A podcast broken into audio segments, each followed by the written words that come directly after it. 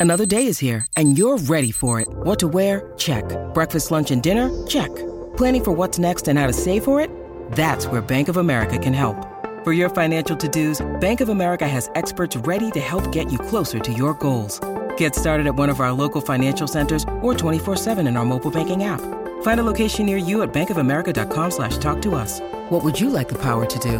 Mobile banking requires downloading the app and is only available for select devices. Message and data rates may apply. Bank of America and a member FDIC.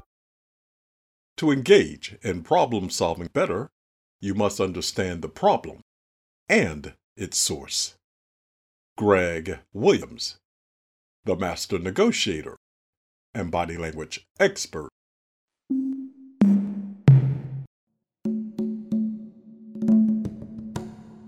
Hello, and welcome to the podcast of Greg Williams, the master negotiator and body language expert.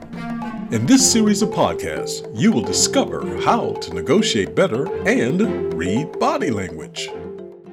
Problem solving advice How to use genuine strategies to improve negotiation skills. People don't realize they're always negotiating. When you engage in problem solving during negotiations, do you sometimes feel the other negotiator does not have your best interest in mind? In the US, some car salespeople initially offer limited options to prospective customers. They do so to steer a potential buyer down a path so the buyer will decide quickly on making a purchase. That is the salesperson preemption to problem solving. Control the situation to avert problems. Genuine problem solving entails seeking outcomes both parties can agree upon and be satisfied with, not gimmicks or limiting strategies that can make one feel manipulated. Since negotiation skills are crucial in resolving disputes, making deals, and achieving common goals, no matter your endeavor, good negotiation skills are essential in any professional or personal setting. And to have good negotiation skills, one must have problem solving abilities to enhance their negotiation efforts. The absence of problem solving abilities will disadvantage anyone during negotiations. What follows are ways to acquire and increase those skills. Using what if statements for problem solving. Over the years, I have written about the value of what if strategies in negotiations. For one, it allows negotiators to test a premise without obligating themselves to an unacceptable outcome. And it can be an excellent aid when probing problem solving solutions during negotiations. How can it be used in this manner? Number one, by freeing negotiators' minds to explore far fetched proposals that might reside outside of what would typically be acceptable. For example, what if you could create an outcome that both of us would accept? What would that look like? Number two, used as a subliminal gateway, allowing one negotiator to supplant thoughts in the opposition's mind. The offering negotiator might accomplish that by suggesting a highly sought after outcome to the opposition, but one they can only receive if they concede on a minor or significant point. The what if in that case suggests that the offering negotiator is open to exploring the suggestion as a possible way to resolve an issue. Number three, negotiators can fuse disjointed thoughts and ideas to uncover unexposed opportunities due to a possible solution's standalone feasibility. For example, I know it might sound far fetched, but what if we considered A and Z as one? Might that work? What if you could use what if statements more effectively in negotiations? Would that improve your problem solving abilities? That is the type of question you can ask to gain more value from what if thinking and improve your problem solving skills. Brainstorming with a twist. Most negotiators are familiar with the concept of brainstorming during negotiations. Participants sometimes toss out uninterrupted ideas to gather as many thoughts towards a possible beneficial outcome. Negotiation participants may forward one or several ideas and invite responses in other situations. While these interactions may benefit the negotiation process, depending on where negotiators are, they may consider acting if they know nothing about negotiations.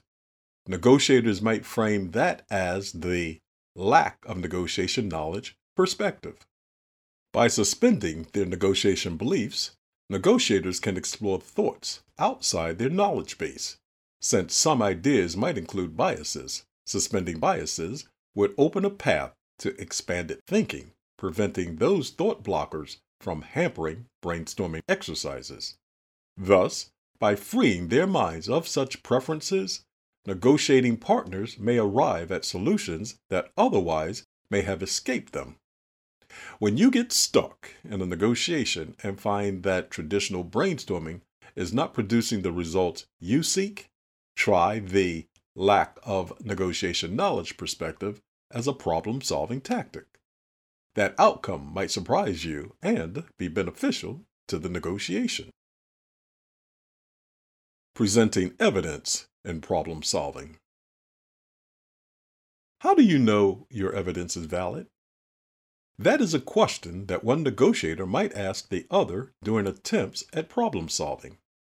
When negotiators hear that question, they should not become alarmed. Instead, welcome it as a sign that the opposition is seeking to understand the perspective of the presenting negotiator. And that means the questioning negotiator is open to being swayed by the initiator's points. So, how can a negotiator engage in better problem solving through evidence? Number one, present persuasive evidence per the other negotiator's understanding of it. Using phrases, jargon, and examples that are difficult to grasp will detract from this goal. Number two, present evidence aligned with how the other negotiator understands and processes information. For example, if the opposing negotiator is a sequential thinker, present evidence sequentially. Number three, seek feedback per the opposition's acceptance of each piece of your evidence to build a crescendo of final approval. To accomplish this, do not pass a point where the opposing negotiator vehemently opposes the offered evidence. Reflection Problem solving techniques are crucial in successful negotiations. Thus, identifying problems, analyzing them, and finding solutions is essential in any successful negotiation. Suffice it to say, approach negotiations as a problem solving exercise rather than a competition. The goal should be to find a solution that works for both parties. Doing so will increase your problem solving, negotiation skills, and negotiation outcomes.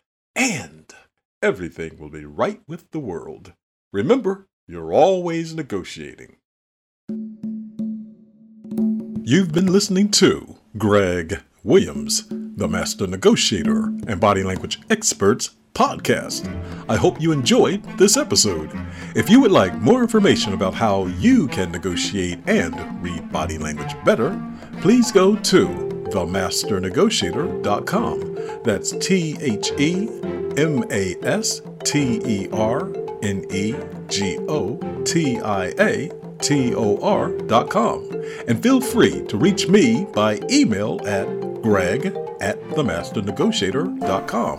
That's Greg, G-R-E-G, at themasternegotiator.com. And remember, you're always negotiating. Goodbye for now. This podcast is a part of the C Suite Radio Network. For more top business podcasts, visit c-suiteradio.com.